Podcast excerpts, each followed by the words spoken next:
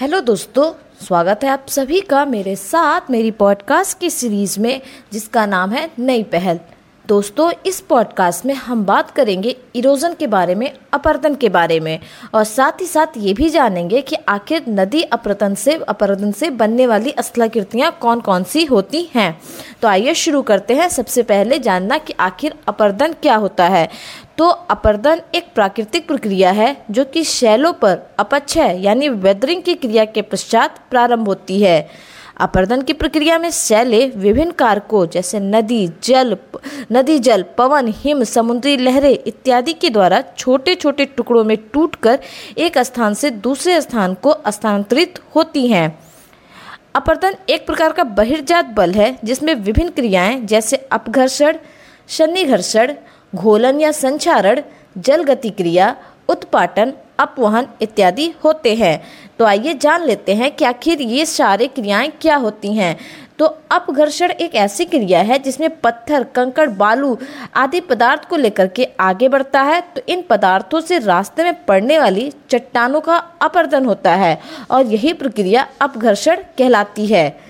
जबकि सनी घर्षण जो होता है ऐसे होता है कि एक साथ बहने वाले पदार्थों का आपस में टकराना और फिर छोटे छोटे टुकड़ों में बदल जाना सनी घर्षण कहलाता है। घोलन या संचारण में ऐसा होता है कि भूमिगत जल या बहते हुए जल के द्वारा जो चट्टानों में घुलनशील पदार्थ होते हैं वो अलग हो जाते हैं और इस क्रिया द्वारा ही का, कास्ट स्थल कृतियों का निर्माण होता है। अगर बात करें जल गति क्रिया की तो जब तीव्र गति जब तेज़ी से आती हुई जल के कारण चट्टाने टूट फूट कर अलग हो जाती हैं तो इसे जल गति क्रिया कहते हैं। और यह महासागरी तरंग व नदी के द्वारा होती है। उत्पाटन में बात करें तो यह हिम में होता है, यानी यह हिमानियों के कारण होता है। यह अपने बहाव क्षेत्र की चट्टानों को तोड़ते हुए आगे की ओर बढ़ती है। और अगर अपवहन की बात करें तो इसमें यह पवनों के कारण होता है। पवने जो होती हैं वो औषाधों को उड़ा करके एक स्थान से दूसरे स्थान लेकर चली जाती हैं और यह प्राय शुष्क या अर्ध शुष्क प्रदेशों में होता है। तो हमने देखा कि अब घर्षण में जो पत्थर, कंकड़, बालू होते हैं, इनके कारण अपर्दन होता है। शनि घर्षण में हो जाता है, पदार्थें खुद एक दूसरे से टकरा करके अलग होती हैं।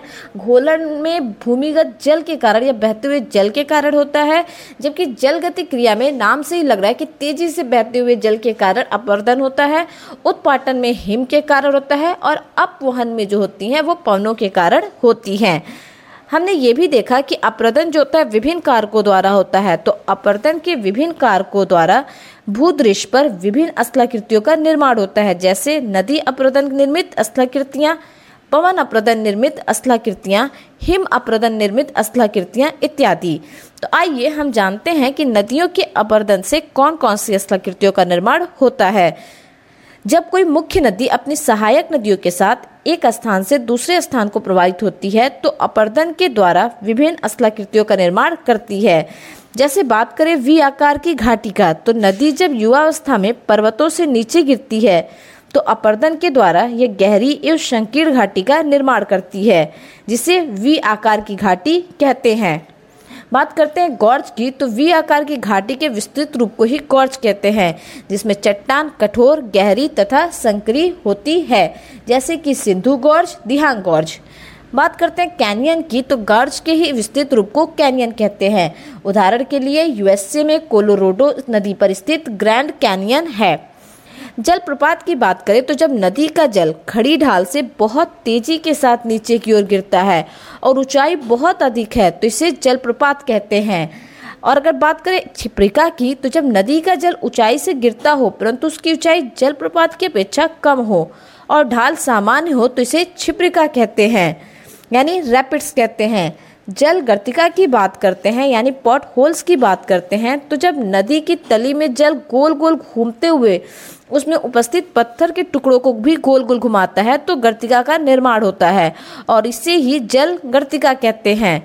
अगर बात करें नदी वेदिकाओं की तो सीढ़ी नुमा संरचना से बनने वाली जो संरचना होती है, यानी जब नदियों का पानी ऊपर से नीचे की तरफ़ सीढ़ी नुमा अवस्था में बहता है, यानी प्राचीन घाटी, नवीन घाटी का निर्माण होता है तो इसे नदी वेदिकाएँ या फिर सोपान कहते हैं।